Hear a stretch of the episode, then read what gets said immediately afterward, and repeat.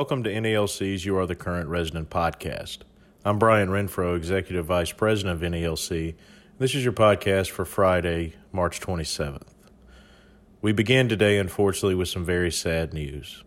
On Wednesday, March 25th, we learned that a member of NALC Branch 36 in New York City, Brother Raccoon Kim, tragically passed away from complications related to the COVID 19 virus. Brother Kim was a close to his celebrating his 23rd anniversary as a letter carrier, and he worked at the West Farm Station in Bronx, New York. On behalf of all of NALC, I want to express our deep sympathies and condolences to his family, his co workers, and everyone in Branch 36. This is a loss that affects us all, but none more than those that were close to him.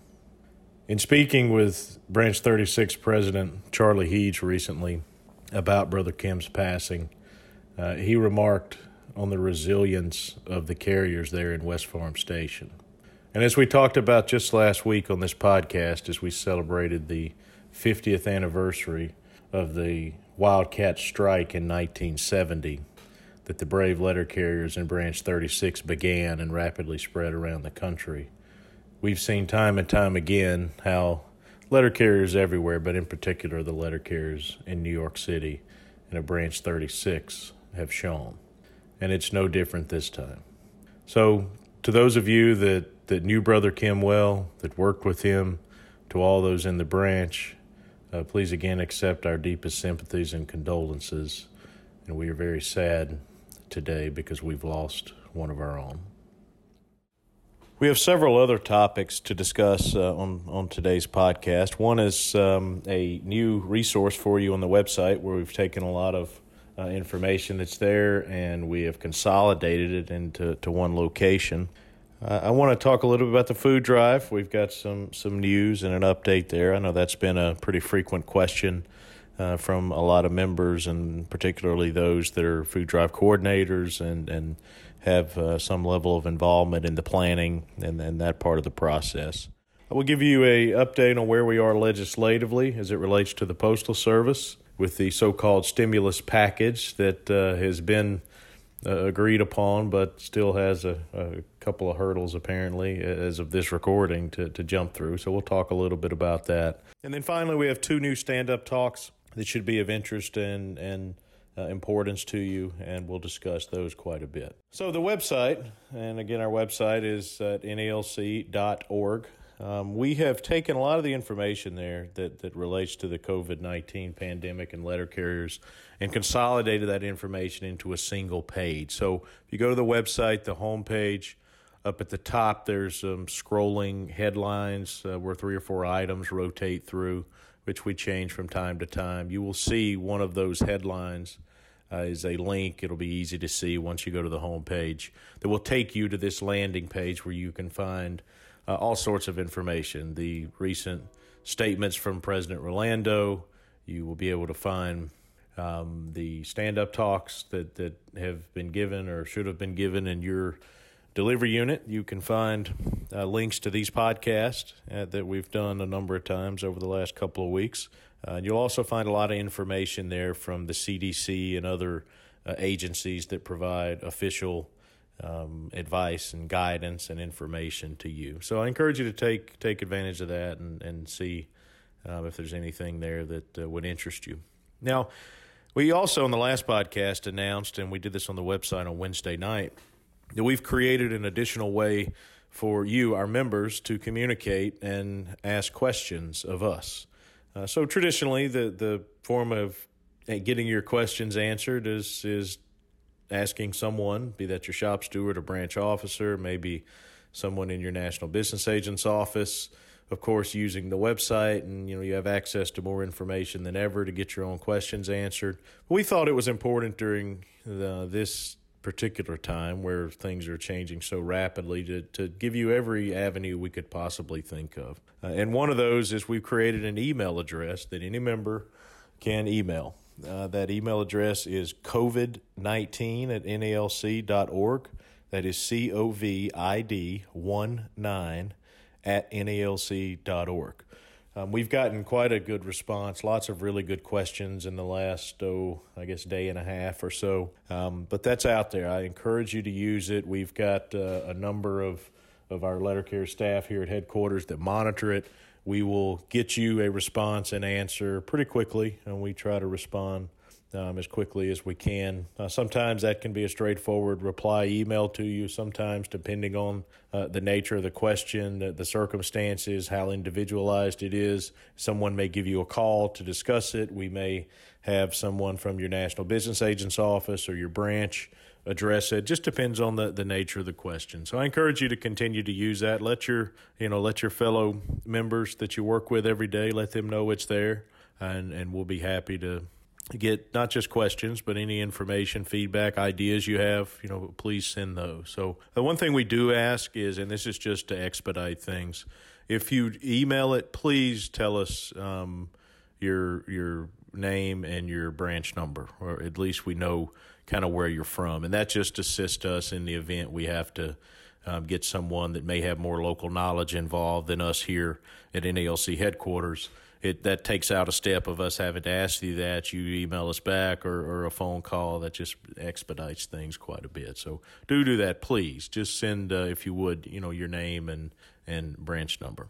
Okay. Um, next, we have some uh, information and uh, an announcement, some news about the Letter Care Stamp Out Hunger food drive that we're also accustomed to um, participating in on the second Saturday in May every year. This year, the food drive was scheduled for May the 9th. We at NALC have made the decision that it would be in the best interest of, of everyone involved if the food drive this year was postponed until a later date. Uh, unfortunately, this is not a decision that we take lightly, but unfortunately, uh, it's one where we have to consider the safety of all those involved uh, over anything else. And we completely understand that there is, you know, a, a food assistance is a very critical need for many people, uh, more so during this difficult time with the pandemic than than usual. And of course, we are we are committed to rescheduling the food drive. We are committed to helping those in our community, you know, just as the communities we serve, just as we've always been. But when you think about a food drive uh, locally, of course, letter carriers are involved, other postal employees, postal customers who, who donate the vast, vast majority of the food. Many, many places have lots of community volunteers, be it individuals or groups, and just many more people that, that are involved on any one day food drive. And with the things that have been put in place, recommendations by the Centers for Disease Control and Prevention, the, their guidelines, orders from various states and cities and, and local government, we just believe six weeks from right now, while we don't know exactly what will be taking place at that time, it's it's highly unlikely that we would be able to have our food drive as normal um, without sacrificing the safety of, of those people that are involved. So uh, we have chosen to postpone it. Our intention is to reschedule the food drive sometime in 2020 when it is safe to do so, where, where those safety concerns will no longer exist. Uh, we have not set a date as of yet. That date, uh, if we had to guess, we're probably looking at sometime in the fall, uh, but just not knowing the future, we we just don't believe it's it would be wise for us to set a firm date right now. Of course, as soon as we have a, a more information and, and, it becomes clearer uh, when it may be safe to uh, to have the food drive, we will indeed set a date, and we will ensure that whatever date we set, that will give uh, those of you locally that, that are food drive coordinators or, or you work in some capacity in preparation for it to make those necessary preparations and with the community uh, partners and the local support that you have for the food drive. Um, so again, we we uh, regret not being able to have this in May, but we believe this is the best decision uh, for the safety of all those that are involved. And we, along with our national partners, who we we will speak to today, um, we are all still committed.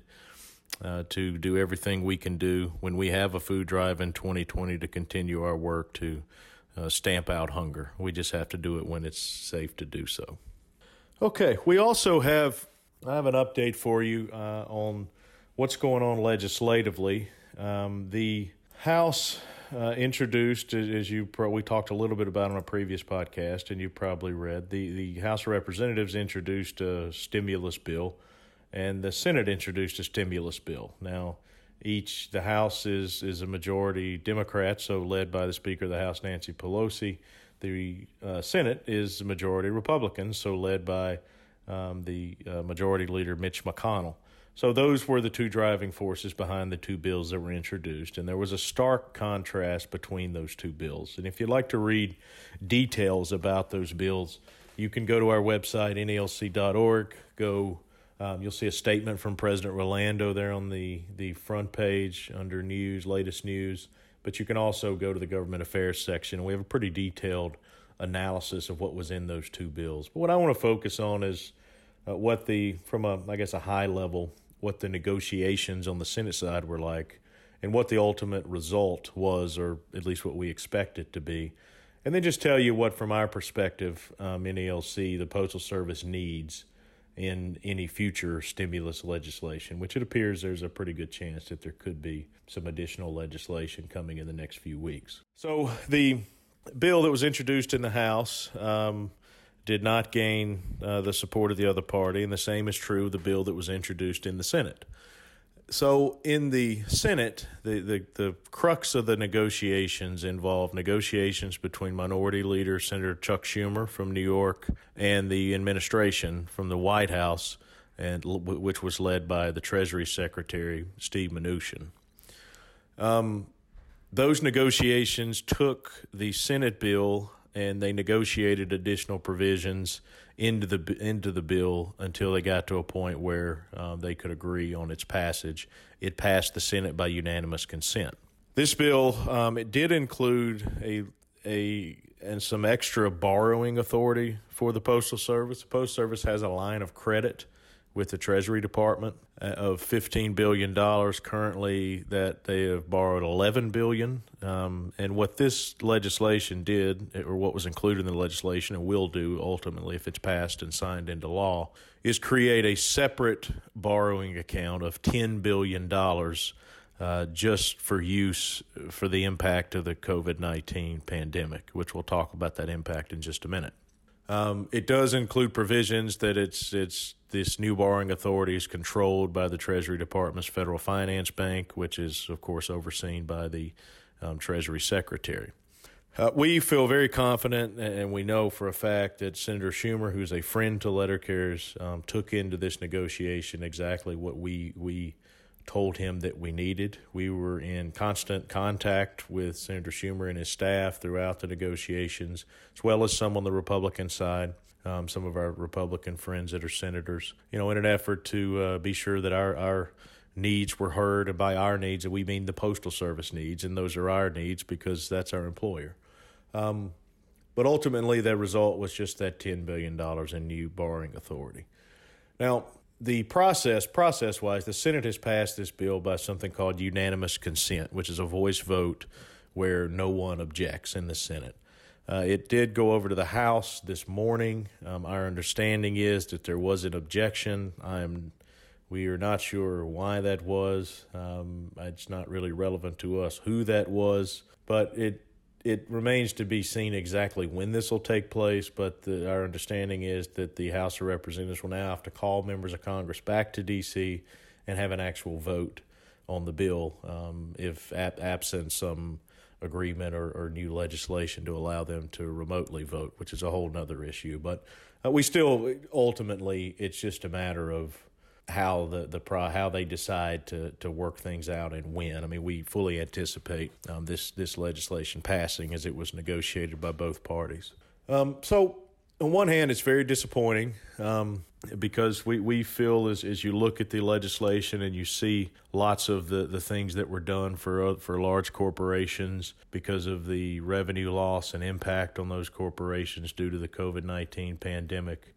And then when we look at the Postal Service compared to those, you see a, a company that is completely self sufficient. We see a company that does not rely on taxpayer dollars. We see one of the largest companies in the United States. And we see a company that, by all projections, has started to, to feel and will be hit very, very hard from a revenue perspective by the COVID 19 pandemic. Um, we've already seen a pretty drastic reduction in mail volume overall. We anticipate that reduction in mail volume is going to continue and the when mail volume goes down, revenue goes down. So that means the postal service is bringing in less money um, while maintaining operations, and and it almost certainly is going to result in losses uh, into the future. And as you're probably aware, um, you know a big part of the the postal service's losses, in fact, somewhere around ninety percent of them over the last several years are due to a congressional mandate that was in a law passed in 2006 in a lame duck Congress that required the Postal Service to pre fund health benefits for future retirees. Um, and that it required an annual payment of between five and six billion dollars. Uh, it's worth noting no other company or government agency in this country has that obligation. So um, we uh, have put forward several ways over the years to address it. It still needs to be addressed. Um, so it is when you hear terms like bailout, uh, those things that simply is not true. It's, there's no bailout. Congress created this problem. Congress needs to solve this problem. But I want to go through the just the, the highlights of what uh, we have we we have decided based on our research and communication with the postal service and other stakeholders and what we anticipate from a financial perspective for the postal service. Just we the highlights of what we need we believe needs to be in any package. And and hopefully there'll be a, another stimulus package coming in the next several weeks. The first of which is a direct appropriation of 25 billion dollars to the postal service. The intent of that is over the next couple of years to account for the loss in revenue that we anticipate Mail volume is going to go down, therefore, the, the revenue of the Postal Service will go down. Um, so that $25 billion would be just as many, many other companies in the, the soon to be passed stimulus package, the so called third stimulus, have received money. Um, those companies, are they important to America? Sure. But the delivery network that we have are particularly important to America uh, during a time like this. The second is a repeal of the mandate to pre fund future retiree health benefits. Um, and this is something I discussed just a moment ago that, that uh, it, it, there was a 10 year schedule laid out by that law in 2006, but there are continuing payments forever. And it just simply doesn't make sense for any agency that's, that's been hit hard by any sort of loss of revenue, which we have for a number of reasons over the last several years, and of course now due to the the coronavirus. Um, to continue to, to be forced to pre-fund uh, health benefits, especially when the Postal Service has funded health benefits and uh, and retirement at a significantly higher percentage than any other agency in the federal government. Uh, the next is a forgiveness of the $11 billion in outstanding debt to the, the Treasury Department. Um, most of this debt, the reason they borrowed this money was to pay the pre funding uh, obligation that was passed in Congress. So think of that. Congress creates an obligation to pay that no one else has, and then the government loans you money to pay for it, goes back to the government, and then the Post Service is expected to pay that back to the Treasury. It just doesn't make sense. And lastly, a repeal on the $3 billion annual limit on the use of USPS's existing $15 billion in borrowing authority. So the new legislation creates a, a $10 billion line of credit subject to, to a lot of terms and conditions. But there is an existing $15 billion line of credit. And that's where the 11 billion that is currently owed that we would ask it to be forgiven for the reasons I just mentioned. It also has a $3 billion annual limit on the Postal Service's ability to use that line of credit. Because of the unpredictable nature of what is going to take place in the future, whether it's um, as a result, a direct result of this pandemic, it's just there's some things that are very difficult to see down the line and project. Um, that we do not need to have an arbitrary limit if indeed there is something that happens, whether this year or in 2021, that would require them or necessitate um, borrowing uh, over $3 billion. So those that's where we are. Those are the things that in any future um, stimulus, we, we will, which we again we expect to happen soon. We will continue to pursue, um, and we will continue to educate members of Congress of both parties, those in leadership positions, um, between now and, and whenever a piece of legislation like that may may be crafted, uh, which we hope will happen in the next few weeks. The last thing I have today is two new stand up talks. Um, one that was distributed with March 26th as a date yesterday, one that was distributed um, today, March 27th. And we'll start with the one from yesterday. We have, uh, you've heard us talk on this podcast, and I'm sure you've had this discussion in your office, maybe with other members of your branch or those from your NBA office, about the difficulty the Postal Service had in a lot of places of getting supplies that you need hand sanitizer, uh, wipes or other cleaning supplies, gloves, those type things. Um, fortunately, there has been quite a bit of progress made. The Postal Service has, starting earlier this week, they began to get in large shipments of supplies. They, they had actually ordered them previously, but our understanding was where quite a few of them were diverted to go to the healthcare industry, which is, is understandable, I suppose. Um, but we have started to see places where we don't have supplies uh, be delivered and, and they're being distributed. And they, they expect to continue to come in for the next few weeks. So um, I want to tell those of you that have communicated with your branch officers or your national business agent on the status of those supplies in each office. They've reached out to every branch. Uh, that's been very useful to us to, to get that information on a daily basis. And we provide that to the Post Service here at headquarters and, you know, look at those offices uh, and, and, they take that into account when they prioritize and set up their distribution of, of these supplies. But they have created an additional avenue for you as an individual letter carrier um, to purchase items that, that could be used for supplies, in particular hand sanitizer. So I'm just going to go through the stand up talk and, and then maybe explain a couple things at the end. But this is about the temporary expanded use of the Voyager card. That is the card that a lot of people use to purchase fuel. Um, your, your, our gas card, as, as it was known where I carried mail. Uh, in response to the COVID 19 pandemic, uh, we have modified operating procedures to increase your safety as you continue to deliver the mail and service our customers. Currently, the Voyager card procedures are used only for fuel, repairs, and towing. On a temporary basis, uh, the Postal Service has had U.S. Bank, the, the banker that um, manages in the card, modify the, the restrictions they have on purchasing. Hand sanitizer is now an approved purchased item. The CDC recommends alcohol based sanitizers that contains at least 60% alcohol. Uh, the purchase locations are gas stations and auto parts stores.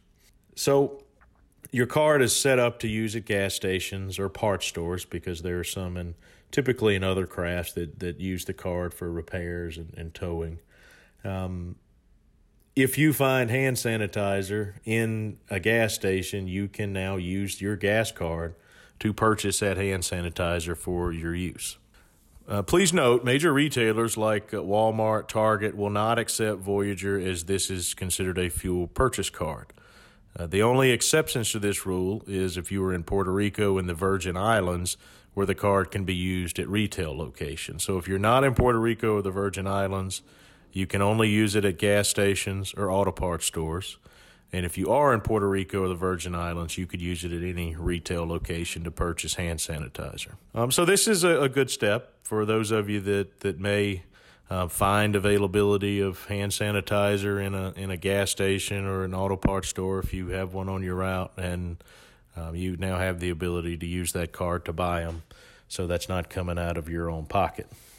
The second uh, talk that's dated today, March 27th, is a um, talk that's centered on places where we have government imposed travel restrictions, and they vary in the degrees of, of severity as far as restrictions. Some are merely a suggestion, and some at this point in, in some places have gotten pretty restrictive of, of people even leaving their homes. So, this provides three um, steps that you can use if you are in a location where uh, this is being very strictly enforced and you're questioned about things um, by a you know a law enforcement officer or someone else that may be monitoring uh, people that are on the street and traveling. So I'm not going to read this one in full, but I am going to cover the three the the three steps. Um, so if you're traveling for work in areas with local travel restrictions, that could be to from work, while you're out working. Please always carry your postal issued ID badge and the and the essential service provider letter, which I'll talk about in just a minute. Um, these are, will be your justification if you are stopped by a local or state law enforcement official. Uh, number two, if you encountered or stopped by state or local law enforcement, and they're these people that are enforcing travel restrictions, just show them your ID and show them the letter to identify yourself as a postal employee. And third, you should explain the nature of your work, that you work for the Postal Service, why you're traveling. I'm going home from work, I'm going to work. Um, I'm actually working right now, which uh, hopefully for us as city carriers, that would be pretty inherent when they see us. But um, just follow those steps. Again, I'll review them very quickly. These are very simple, very straightforward. Keep your ID badge with you. Have the letter, which we'll talk about it in just a minute. Um, if you're stopped or, or questioned, show your ID in the letter and then just tell them you're working for the postal service and you know you're either on the way to work you're on the way home from work or you're actually you're actually working. So the postal service is um, uh, communicating with uh, local state health authorities you know just to make them aware that that we are we're out there and why we're out there uh, and and we're you know essential we're essential employees and our, our mission is is critical um, and what we do for our communities. So I mentioned one of the steps that referenced something called an essential service provider letter. Um, this is a, a, letter that's written to a law enforcement official. It's it's from and signed by Dave Williams, who's the Postal Service Chief Operating Officer um, and Executive Vice President, and uh, he has put this letter out uh, as a way for you to to have a method for you to show that that you are a postal employee. I will note that in the in the last sentence of the letter, it's got a place to put the phone number of your supervisor. So, uh, if I were you, I would uh, if you carry this letter around with you, just write the phone number of the post office in there. So if if someone wishes to verify that, then they could make that call. All three of these, the two stand up talks as well as this letter, are posted on our website. You can find them on the page I talked about in the early part of the podcast, uh, the, the landing page, so to speak, where we put together the collection of all the information we have related to the COVID 19 pandemic. So we have a few questions that have come in today on Twitter using that hashtag YATCRPOD that I'd like to answer. Um, the first is from Bill Lynch. Uh, Bill is at dad, the number two, Noah. And Bill's question is Will there be a memo soon disregarding the route times during this period for future route inspections? Many routes have businesses closed and is drastically reducing time. Uh, he says, "Great podcast." So, Bill, first, thank you very much for that. Uh, we're we're doing our best. Um, will there be a memo? I'm not sure there'll be a memo. I will tell you that that your point is is very well taken. Uh, we prior to the uh, pandemic, we were in the process of having some some ongoing discussions, as we have for for on and off for quite a while, about developing a joint route adjustment process that many of our members are familiar with, and which, by the way, we still believe is the best way to adjust routes. Um, and I can tell you that once we get through this, if we enter into a joint route adjustment process, that there is absolutely no way that the the time, uh, the the period of time while letter carriers are dealing with this pandemic, um, we would have zero interest whatsoever in including that as an evaluation period for the purposes of evaluating uh, street office or street time on a route. Um, as far as Chapter Two inspections, I guess the only place that would come into play would be as part of um, an 1840B, the eight week analysis. And we have not discussed that with the Postal Service because, as most of you are aware, route inspections are on hold um, at least through the end of April, and we anticipate that chances are they will be on hold even longer than that. Uh, we will have that conversation at some point uh, when, when, more pressing matters are uh, not as uh, on a daily basis or not there for us to deal with. Um, and uh, certainly we would share the opinion that I assume that you have that that data is not going to be any good because there's just so many variables from from the change in volume and you mentioned in your tweet businesses being closed that there's just no way that could be representative um, of a route.